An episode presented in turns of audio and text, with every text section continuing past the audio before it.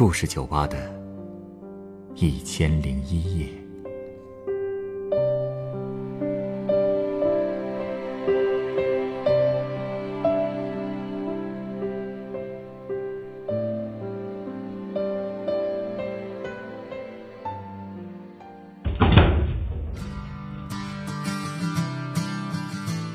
欢迎光临故事酒吧。今天来到酒吧的这个女孩子，向我讲述了一段她青涩的少年时光。这段时光无关爱情，只有跌跌撞撞的成长。她又是在怎样的烦恼和挫折中，慢慢明确了自己前进的方向呢？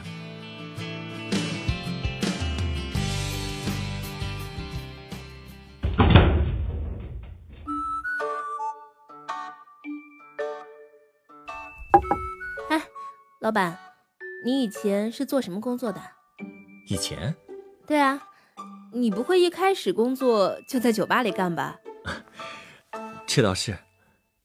呃，以前也干过一些其他的工作。那怎么想到开酒吧了？嗯，因为觉得这个最适合我吧。你果然和他们说的一样，对自己的事儿总是藏得密不透风的。不过你说的对，干适合自己的工作才是最快乐的。那肯定的呀。哎，你突然问我这个问题，是不是有话想说啊？哟，很敏感嘛。要不说我适合干这个呢？确实适合。说说吧，想跟我聊点什么？啊，主要是这两天我姨他们一直在跟我家打听出国留学的事儿，他们也希望我表妹也能走我的路，但我表妹好像不是特别乐意。这两天家里正在为这事儿闹呢。其实我的态度很明确，要走就走适合自己的路，因为我就是最好的例子。你是说出国留学虽然适合你，但不一定适合你表妹？不是了，事实上一开始我真不觉得出国是个好主意，找到适合自己的路可不是那么容易的，有时候要吃很多苦才能知道想要什么。你所谓的吃苦是指……嗯，确切的说，应该是迷茫吧。其实我从小到大倒真没在物质条件上吃过什么苦，我家经济条件还可以，父母也还是挺懂教育的。我小时候是左撇子，学写字的时候才搬回来，但我爸说左撇子聪明，可能还真是。从幼儿园升小学的时候，我又能背唐诗，又会读报纸，所以直接就被录取了。之后每年寒暑假，奶奶都会训练我造句、写作文，所以我是很偏科的人，对文科兴趣很大，对理科完全没兴趣。但小学的时候文理成绩还都挺好的，经常拿双百，所以初中也上了重点学校，还当了班长。哎呀，那会儿真是学什么都一点就通，完全不费劲儿。可是到了初三，就完全不一样了。初三跟不上了？是呀，初二不就开始学物理化学了吗？结果到了初三，我就彻底不行了。而且当时我们原来的班主任怀孕休假了，换了一个物理老师代班。结果他来以后的第一件事儿就是把我班长的职务给撤了。为什么呀？因为我物理成绩差呀。当时又赶上我刚进叛逆期吧，他越这样，我就越不想学。其实因为我初一、初二的成绩都很好，学校本来给了我一个直升本校高中部的机会，只要中考成绩别太差就行。可惜啊，我因为初三彻底放飞自我了，中考考的是惨不忍睹，高中直接就调到了一个特别差的普通高中去了。我当时还自我安慰呢。说去哪儿读都一样，但是报到那天，我才突然意识到，离开熟悉的环境和同学，感觉真的挺奇怪的。特别那天我还是最后一个到班里的，老师和同学全都齐刷刷的看着我，所以我估计班主任就是从那时候看我不顺眼的。高中三年，他一直在找我的茬，再加上那几年我的叛逆性格彻底大爆发，学习上他让我往左，我就偏要往右，初中的底子基本都被毁的差不多了，最后连家里都对我不抱希望了。嗯，当时高考报志愿还是在考前报，我爸还专门找我谈过，想试探试探我的想法，可我对报志愿这事儿完全不上心，他最后也火了。说实在不行就退学算了，最后填的志愿也基本是我考不上的学校。也就是说，最后你完全自暴自弃了。唉，也不算吧。其实我心里也挺着急的，可是再想努力也来不及了呀。我也不想让父母把钱浪费在给我请家教上。总之那段时间真的挺难熬的，真的特别焦虑。可我又不敢说，全都憋在心里。反正最后我就是带着破罐破摔的心情去考的试。不过因为我喜欢语文和英语，所以这两科考得很好。但别的就很拉分了。我还记得那会儿，我爸接我回家时，天气特别阴沉。我那会儿就想，这次肯定考砸了。哎，也挺迷信的哈。不过没想到最后的分数竟然是不高不低，已经算是超常发挥了。但因为填的志愿都不靠谱，所以就只能上一个特别普通的大学，专业也不太好。所以你就出国了？嗨，哪儿呀？主要是这个结果让我开始认真反思了。我确实不想上那个学校，我爸甚至说，与其去读那种学校和专业，还不如读技校去。出来之后好歹有碗饭吃呀。不过后来我爸无意间看到之前他的大学母校有一个项目，说是读完可以出国深造，拿完硕士再回来。而且我的总分和英语成绩都远远超过了这个项目的要求，我爸妈都觉得可以试试，但我没同意。为什么呀？因为我根本就不想出国。你让我在国内跑都行，但我就是不想离开中国。可能我比较恋家吧。不过，我爸又劝我说，这个项目读完三年是可以自己选择出不出国的。可报名之后，我才知道，其实在国内读完三年只能拿到大专文凭，之后还要继续通过考试才能拿到本科文凭。可我当时也没别的选择了，而且我觉得读这个项目也算是个弯道超车的机会吧，因为最后是可以拿到双学位的，也有英国的毕业证书。应该在找工作上会更有竞争力。这么听上去也挺好的呀。那后来你怎么又决定出国了呢？其实出国是必然的。我父母不过就是想让我有一个三年的缓冲期，做做思想准备罢了。上大学以后吧，我发现除了英语，基本就没有什么我感兴趣的课，而且班里的人也良莠不齐，大多数都是富家子弟或者就是混日子的人。他们就算不拿文凭，家里也给安排好了工作。读大学不过就是让他们玩玩而已。我那会儿才明白自己和他们的差距。虽然我家条件也不错，可工作还是要自己找的，文凭也是很重要的。所以我终于知道努力了。多亏我这脑子还没废，反正读完三年，我就拿到了成人本科的学历。不错呀。哼。接下来就是要读完英国第四年的课程了。这个课程可以在国内读，我也很快读完了，拿到了英国提供的毕业证。到了这时候，我爸终于跟我摊牌了，他让我必须出国，必须拿到 MBA 硕士再回来。我当时真是痛苦极了，直接把自己关在屋里待了三天。我就是怎么也想不通，就是不想出去。我甚至还绝过食。可无论是威胁还是哀求都没用。嗯，竟然反应这么激烈啊！出国没那么可怕吧？好多人想出去都出不去呢。哎，我知道，可能这就是属于我的一个坎儿吧，也可能是我的性格问题，比较恐惧接触陌生环境。其实我也明白，我爸说的有道理，拿到国外的 MBA 再回来找工作。确实就容易多了，而且我当时也已经很务实了。所以，最后还是理智战胜了情感。是啊，当时因为我美国有亲戚，所以我就决定去美国了。其实美国的学校比英国的学校还要难考，可选择的学校也少很多，但我竟然考上了，而且后来也完全没有依靠那里的亲戚，包括办各种出国的手续也都是我自己搞定的。但即使这样，到临出去之前，我还是很紧张，因为那边我一个认识的同学朋友都没有，天天都在焦虑自己能不能读下来，还有去学校该怎么办。谁来接我啊？什么的，好几次都想放弃了。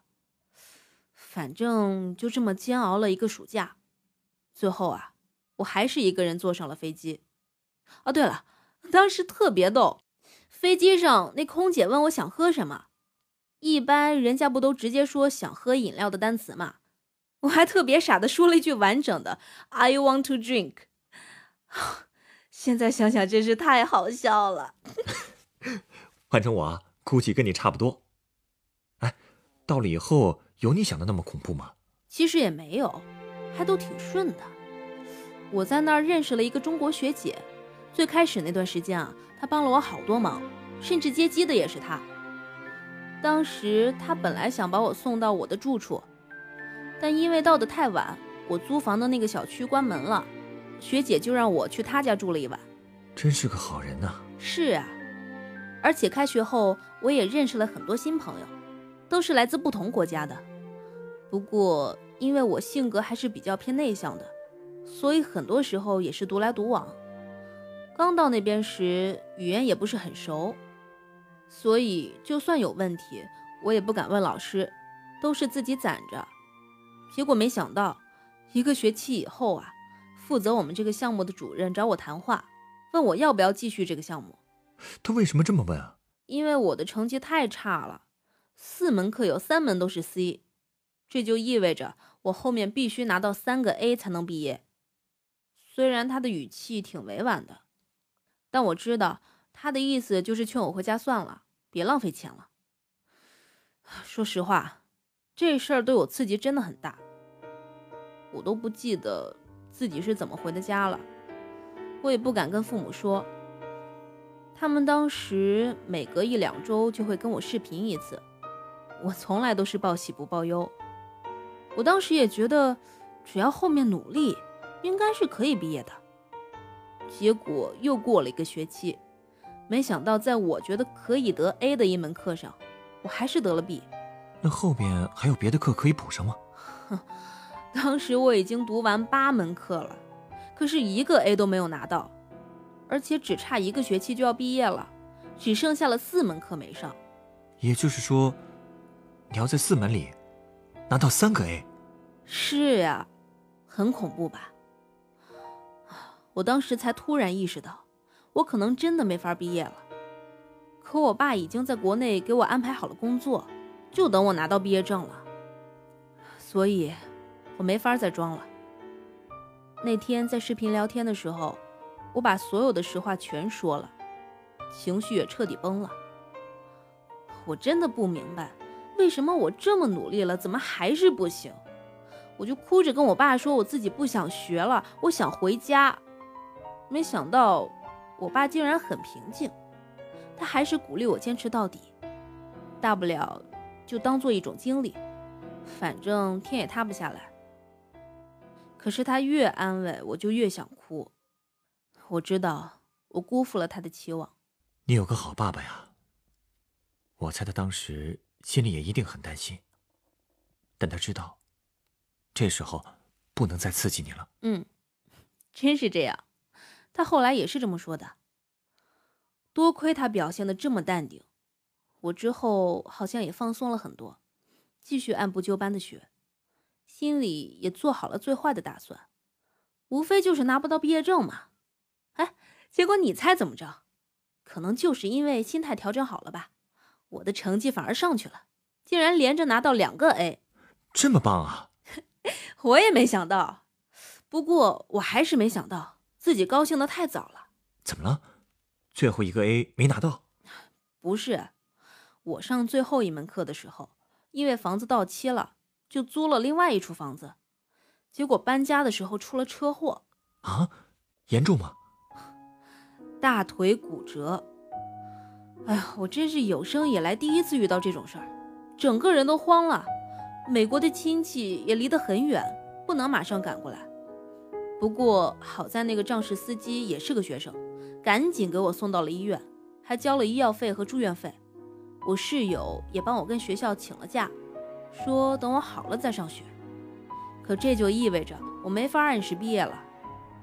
我不想让家里担心，就跟他们说我找到了一个实习的工作，可能要多待几个月才能回去，而且也不方便视频了。家里也没说什么，还给我多打了一些钱。出了这么大的事都没跟家里说，说了也没用啊，让他们跑过来照顾我吗？我已经够让他们操心的了，还是省省吧，我自己也能照顾自己。你真是长大了。哪儿呀？其实住院那段时间，我还是挺迷茫的，觉得眼前一片黑暗，不想看书，不想学习，干什么都提不起劲，甚至还想过退学呢。好在我的室友每天都会来看我，还会给我带讲义和作业。那个姑娘真的特别有朝气，每天都在鼓励我，而且她还参加了中文志愿讲师的活动。每天都会给我讲好多好玩的事情，他还带着他的学生一起来看我。慢慢的，我好像也被他带动了，觉得教中文应该是挺不错的打发时间的方法。而且看他们这么努力，我觉得我也不能一直颓废下去了。后来除了在治疗时间之外，我又开始捡起课本了。周末的时候。室友还会带着不同国家的想学中文的朋友们一起来看我，然后我们一起交流学习。就这样，在医院里住了三四个月，我一直在家里的微信群里扮演一个已经成功毕业而且还找到实习的乖乖女。其实那会儿啊，我才刚成功申请了重修我剩下的那两门课。好在我爸妈从来没起过疑心，还给我补贴了一点钱。我就用那些钱重新交了学费。多亏之前室友和别的朋友都把学习资料给过我了，所以我很快就通过了那两门课，拿到了毕业证书。真不容易啊，高兴坏了吧？还真没有多高兴啊。嗯，更多的是诧异吧。你想啊，像我这种签了那么多课的学生，竟然还能毕业，真的太不现实了。直到参加毕业典礼的时候，我才回过神来。就这样，我在美国待了两年，拿下了研究生的学位。这里面的酸甜苦辣，也只有我自己最清楚。现在我做的这份工作是媒体策划，我很喜欢，而且平时没事儿还会写写文、撸撸猫、剪点小视频什么的，一切我都很满意。我也特别感谢我最苦的那段时间一直陪在我身边的朋友，在异国他乡能有人这么关心我，这种感觉真的特别棒。当年那么害怕出去，现在不后悔了吧？不后悔，这种体验确实很难得。不过我还是觉得一定要做适合自己的事。很多人都是觉得出国好或者这个专业好才去的。可事实上，一定要想清楚自己要学的、要做的工作是不是真的适合自己，因为只有做适合的事，才会有坚持的动力。而且等到成功以后，你才会发现，之前所有的努力都是值得的。嗯，而且你的故事，让我觉得还有一点很重要。哼，还有什么呀？嗯，你稍等啊，我先给你调一杯鸡尾酒，然后咱们再接着聊。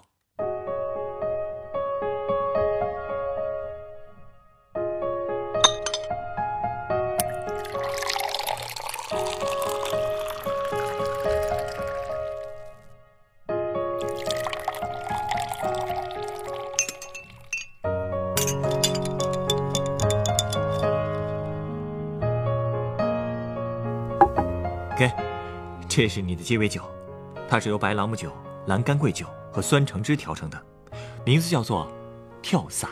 跳伞？送我这杯酒是？是因为你的故事让我觉得，人有的时候需要拿出跳伞时的勇气。第一次跳伞的人可能都会非常害怕，哪怕安全措施做得很到位，也受过培训，可就是很难向前迈一步。可能这种心情，就像你当初恐惧出国一样吧。对陌生的环境充满恐惧，总是会在脑子里想象各种可怕的可能性。可事实上，只要勇敢地迈出那一步，就会发现，一切问题都会迎刃而解。哪怕遇到意外，只要足够放松和镇定，也很容易化险为夷。所以，不妨也跟你妹妹说说，无论她选择哪条道路，都要拿出跳伞的勇气。因为很多时候，只要听从内心的指引，迈出小小的一步。就能拥有整个蔚蓝的天空。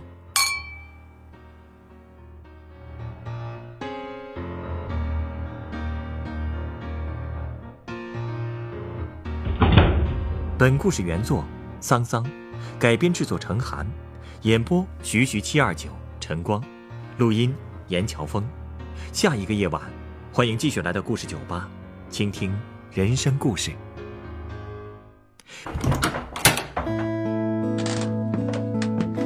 大家好，我是故事酒吧的调酒师陈光。故事酒吧是一个分享真实人生故事的地方。如果您有想分享的故事，如果您愿意将它做成广播节目，在故事酒吧中由专业演播人员演绎出来，我们欢迎您的投稿。投稿故事有真实基础即可，可以虚构一些细节，字数在四千至一万字，记叙文体，文笔无需华丽，只求通顺质朴。我们非常欢迎积极、阳光、正能量的故事。稿件由制作人审核后，是否采纳会及时通过邮件通知您。所有的稿件被采纳的投稿人都将获得高清版本的节目成品 MP3 作为纪念。如果您在北京，也有机会来录音机房观摩现场录音。投稿邮箱：幺六五三四幺四二三 @QQ 点 com。幺六五三四幺四二三。At qq 点 com。